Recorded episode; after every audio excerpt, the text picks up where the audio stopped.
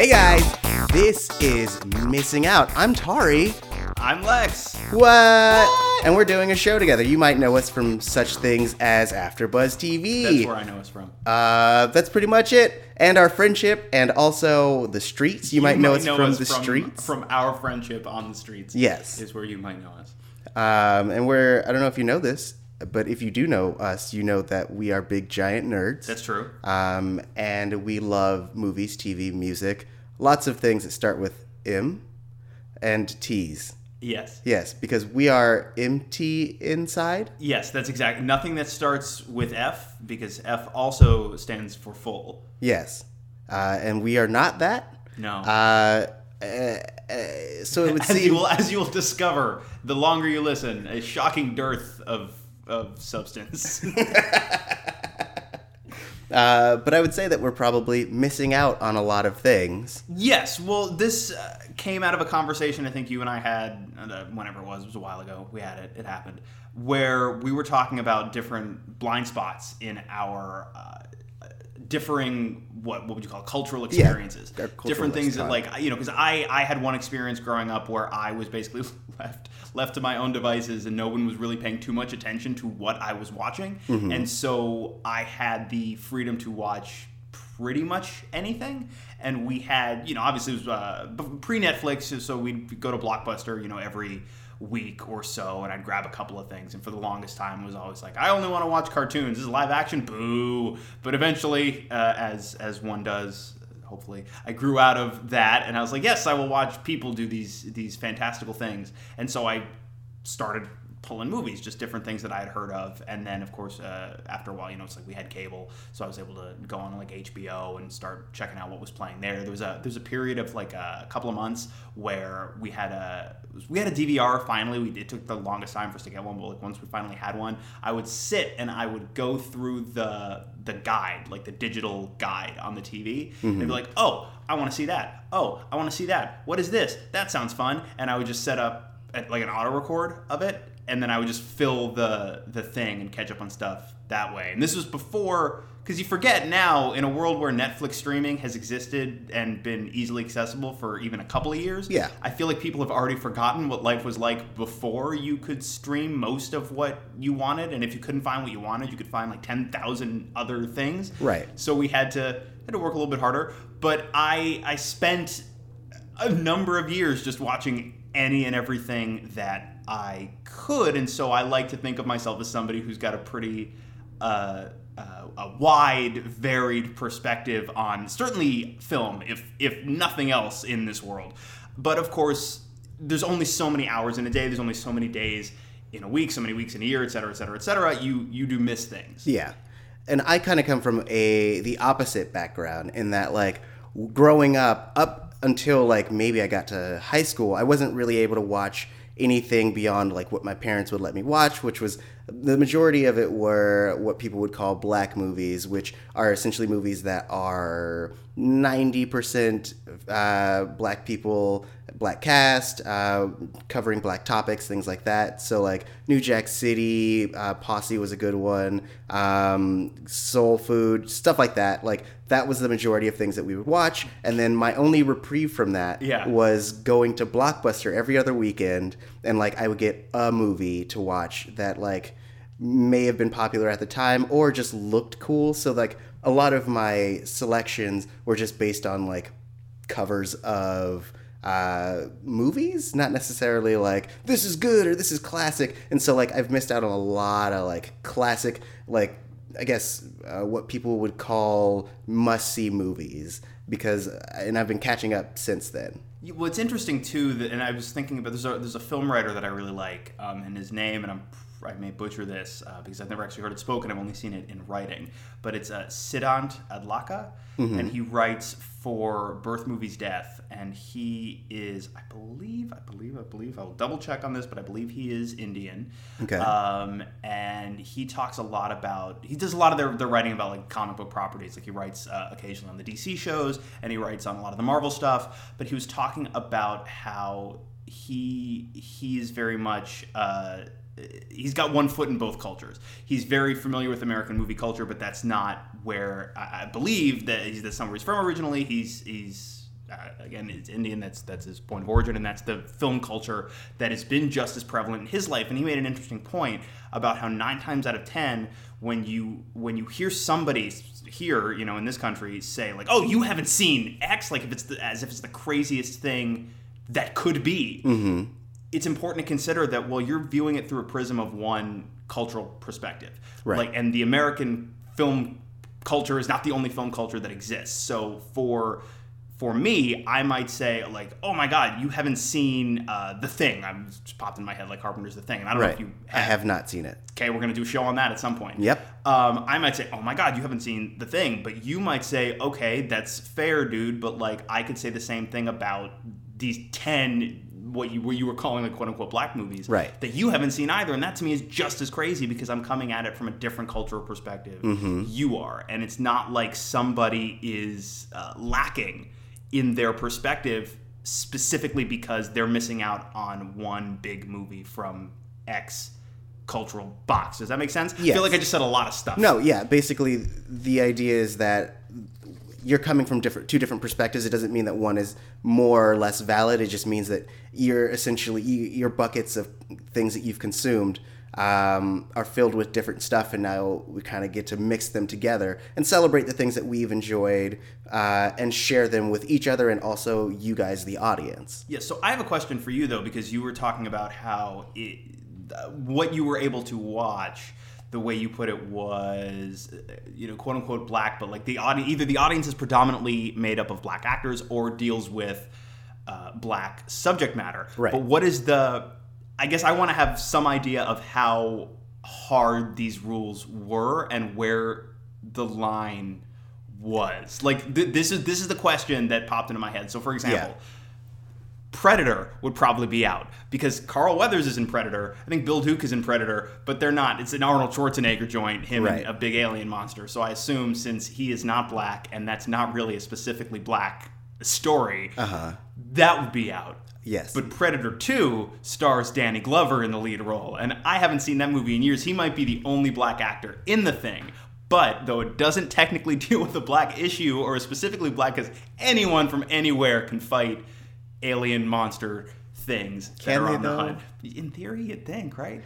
Right. But he is a black actor. So would Predator 2 be acceptable in a way that maybe Predator 1 would not be? Well, I've never seen the Predators. And so I can vouch for like 1.5 of them. All right. But so it's not like I was under constant supervision. Like I would put in a mainstream movie and someone would like blow the VCR up or whatever. It's more like I had access to the movies that were brought into my house. Right. And then I had access to assorted blockbuster titles, which would be rented by like my dad or my mom and things like that. So I was mostly consuming what they were consuming, and anything beyond that. And it was, of course, again, it's easy to forget. Like there was no streaming, so you didn't have unfettered access to stuff. It was basically like, what's in this stack that's right here. Right. Yeah. So, I mean, that was the majority of what I was exposed to, what I was able to watch. Like anytime I had alone time, it was basically, here are the DVDs that you have, and it was just movies that, one, my mom felt kind of elevated black culture or, like, really, like, gave money to black production companies and things like that. Right. So that is, like, I guess 80% of my exposure beyond the, like, small things that I got to watch like every other weekend or so. Were you able to watch, I guess, what is considered, certainly for a certain generation of kids, like the quote-unquote standard young person fare? Like I know for my generation, it was all like that block of Disney movies, right? Right. From like 91 to 95-ish. 95, 90, no, 97. What, Hercules might have been 99. So it's like really the entire 90s. Yeah. That block of like Disney animated musicals. Like everybody's over the moon for them with good reason. Most of them are magical. Yeah. Like were you able to watch that stuff, or was it just like, all right, well, you're 5 today, young man. We're popping in New Jack City and we're going to teach you some stuff. Well, I'd say that the only time I really got to watch the like Disney Fair was when it was like in school, or when like the summer camp I went to would go to the theaters to watch them. So, like, I got to see Lion King in the theaters because that was what was chosen for the summer camp. And then I started catching up around high school, just kind of, like, picking things that people would say, oh, my gosh, you have to watch this. Right. It's, like, my childhood, which we were still children, so whatever. But beyond that, like, not really. We weren't a big Disney family either. Fair. Interesting. So what were your... When you watched stuff that was geared towards a younger audience when you were growing up, I mean, what was the stuff that you went to? Because it could be stuff that I missed completely because I was watching, like, Disney, like 40 years worth of Disney movies. Right. Well, I grew up with a lot of, like, cartoon-type exposure because, like, that was...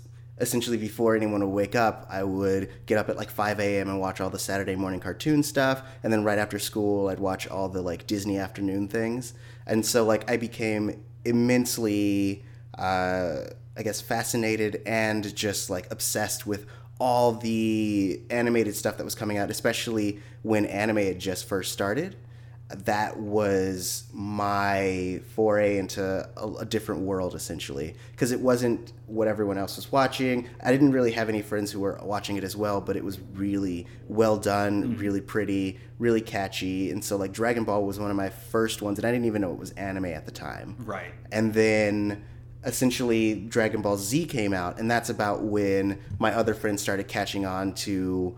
anime because of like Toonami first starting when I was in the fifth grade and essentially dousing everyone with that content. Yeah, all of a sudden it was really, it seemed huge suddenly for American kids in a way that I didn't remember. I mean, I was pretty young at the time as well, so maybe I just hadn't been paying attention. But yeah, it seemed like all of a sudden it was just there. Yeah. But that was a whole thing that I missed. Like I never really got into anime at all, but like I remember having a couple of friends that were way into DBZ for the longest time. Mm-hmm. And I remember trying it once or twice and going like, this looks cool and I like the general feel of this. Right. But it was one of those, it was a situation where I think it had been going on long enough and it was so continuity heavy and I had no idea who anyone was in relation. It's clear, okay, like these guys are clearly friends. Yes. Our main guy and like the bald guy are clearly buddies. Right. And the little boy with a tail. I think there's a little boy with a tail in there. Gohan, the main character's son. That's the one. Yes. So it's like, oh, these guys clearly like each other, and this group of people, they're more colorful looking. These people over here, they are clearly the villains of the piece. And look at them fly and look at them like punching each other. That's all fun. I don't know what's happening.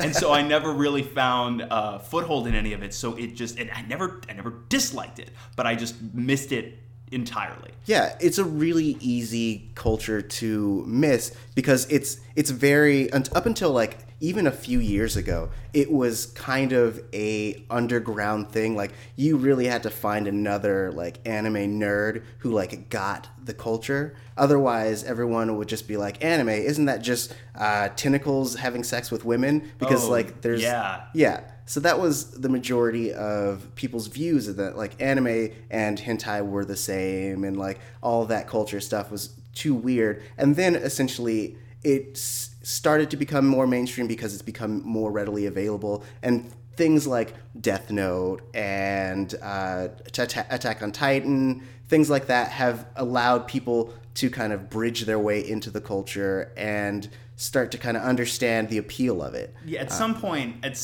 on this show, I think I'm going to need you to handhold me through some anime that you particularly like, because I have never found one that really clicks for me. And maybe it's just because I didn't get into it soon enough. Yeah. But every time, like, you've told me about a couple, and I can't remember titles off the top of my head, but you've told me about a couple, and you've described the plot of them to me, and I say, wow, that sounds really cool. That sounds like a show that I would enjoy, at least conceptually. Mm-hmm. And then I go and I check it out, and I'm like, I don't feel anything about this. I think that there are definitely some, like, intro anime that really kind of get you, I guess, acclimated to the general sense of anime. There are some that you would have to have been a fan of it for years to even understand the jokes in it. And so like there's such a wide spectrum of things that that are kind of barriers of entry, but I will definitely introduce you to the scope of like really mainstream type to super obscure. Right. So I feel like as an anime fan, what you don't want is someone like me who might actually, if they find a way in, be able to really jive with some of these stories. What you don't want is for that person to instead discover like the live action whitewashed version of it. Right. Where you get the idea and it's like, oh, look at their white. Look at their whiteness. And you lose, I think, something very essential to the core DNA of the story that way, I feel like. But those versions are probably going to be a little bit more accessible to a non-anime audience member. Right. So you gotta stave that off. You gotta jump in front of that train for me, and you gotta. Oh, okay. I gotta fight it with my fist? With your Wonder Woman bracelets. Oh yes, of course. You gotta throw those up, and you gotta stop those whitewash bullets. Stockton whitewash bullets. I can do that because that's what my parents have been doing for me for years. Anyways, I do, and I'm really excited to unpack that a little bit more the further into the show we get as well, because what I think is really interesting, especially considering that I did have almost no supervision as far as what I could and could not watch, I'm always fascinated by people who did have either a little or a lot of supervision, and I'm so curious every time about why some of the decisions were made by their parents about what they could and could not watch. And then I'm doubly fascinated when I start discovering what would look to be massive inconsistencies between what people were and were not allowed to watch. It's like, did your parents actually know did they know what this was about at all? They didn't, did they? All right, sweet. Nope. I mean, usually it's based on something really small. They're like, oh man, this kind of meets that criteria. Just go off and have fun with it. But like, also, parents are humans. They're big old dumb humans. So consistency isn't a big human trait. Big old dumb humans, indeed. Speaking of big old dumb humans, smooth. I like that. That was good. We'd also throughout the course of this show like to hear from you guys, the audience, about things that you feel like we're missing out on, and we want to be able to kind of see what your lives are like and see things that. Gaps that we might have that you may be able to fill. And so you can hit us up on our sweet Twitter, which is MissingOutcast. And we are the Outcasts, I guess? Sure. Podcasts was too long for Twitter. Anyway, it doesn't matter. MissingOutcast, @MissingOutcast on Twitter. And then you can also hit us up personally on our Twitters. I'm Tari J, that's TARIJAY. And I am @TheLexMichael. And make your voice heard. We should be on all the major podcasting places, which I'll list probably in another episode. But keep an eye on our Twitter to make sure that you're hitting those up and liking and subscribing, because we want you to not miss out. Thanks.